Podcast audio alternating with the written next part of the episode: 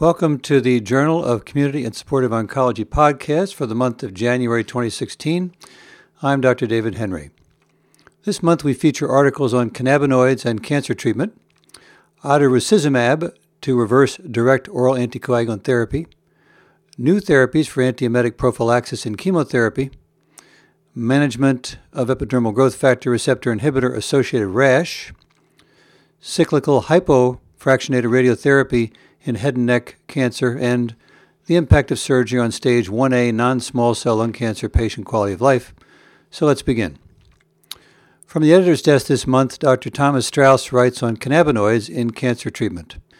Use of marijuana, either oral medicinal or inhaled, has gained traction in the community with some oncologists as a reasonable alternative to nausea and vomiting treatment or prevention from chemotherapy.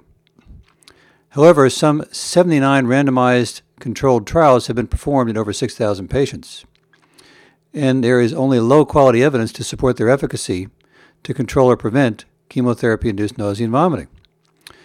The take home here is that there are better standard of care methods, medications to control chemotherapy induced nausea and vomiting, as will be discussed later in this podcast. And Dr. Strouse suggests some common sense suggestions regarding cannabinoids.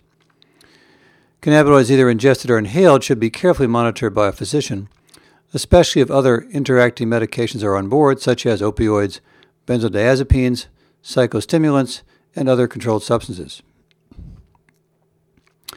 Idarucizumab, the first FDA approved direct oral anticoagulant reversal agent by Dr. Dana Angelini and Dr. Alok Khorana from the University of Michigan and the Cleveland Clinic Taussig Cancer Institute, respectively.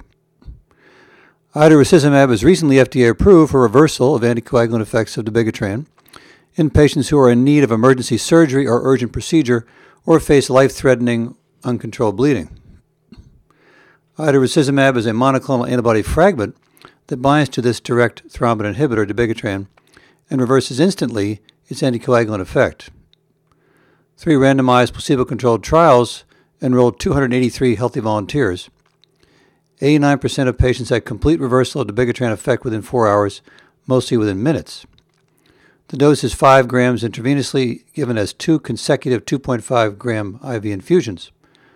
The most common adverse effect in more than 5% was headache. Notable is that this antidote can dissipate after some 12 to 24 hours, so the dabigatran effect could come back.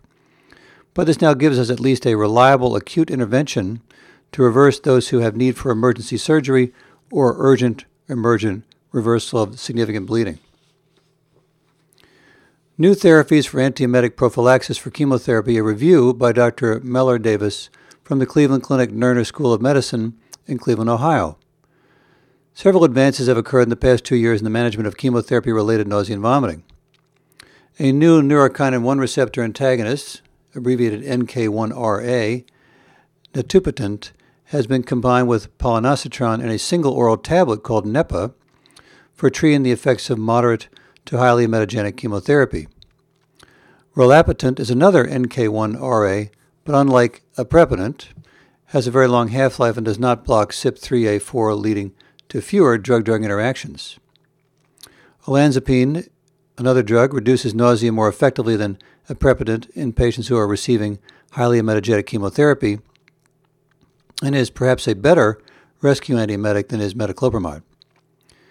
This excellent review of pathophysiology of chemotherapy induced nausea and vomiting, as well as basic discussions of these new medications and their use, concludes with an extremely useful set of tables detailing many different organizations such as NCCN, ESMO, International, ASCO, MASC, MASCC, and JSCO guidelines for highly, moderately, and low emetogenic chemotherapy.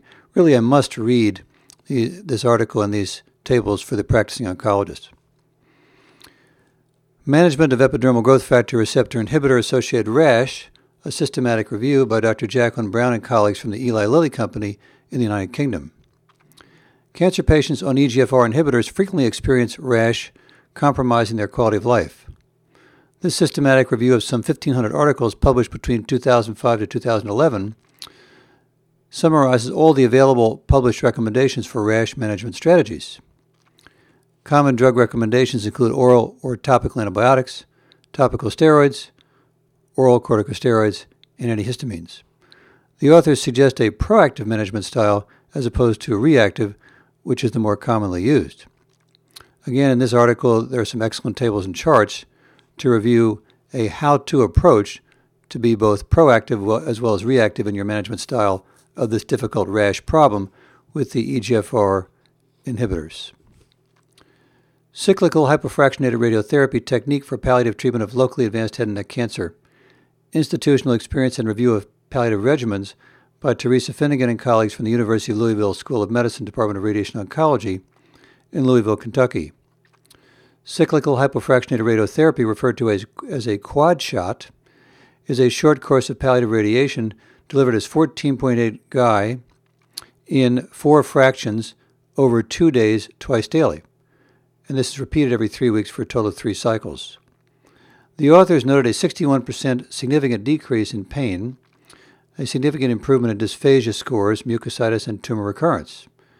This retrospective study is interesting and deserves prospective comparative study, as it is much simpler for patients to undergo and may benefit patients greater than currently available longer treatment regimens. The impact of surgery for stage 1A non small cell lung cancer on patient quality of life by Dr. Rebecca Schwartz and colleagues from the North Shore Long Island Jewish School of Medicine in Great Neck, New York. The authors assessed the impact of surgery on physical and mental health related quality of life in patients undergoing resection for stage 1A non small cell lung cancer. 107 patients were analyzed, and interestingly, those with lobectomy had a significant negative impact on quality of life from before to after surgery. Better pre and post quality of life scores were for those patients who had a less than lobectomy. This data will help impact and guide us in these early, destined to do very well, stage lung cancer patients regarding their quality of life and attention to it in such early stage as these. And that concludes this month's podcast for the January 2016 is- issue of the Journal of Community and Supportive Oncology.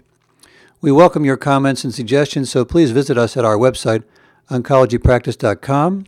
That's oncologypractice.com, where you can review this current issue and also previous archived issues. And thanks for listening.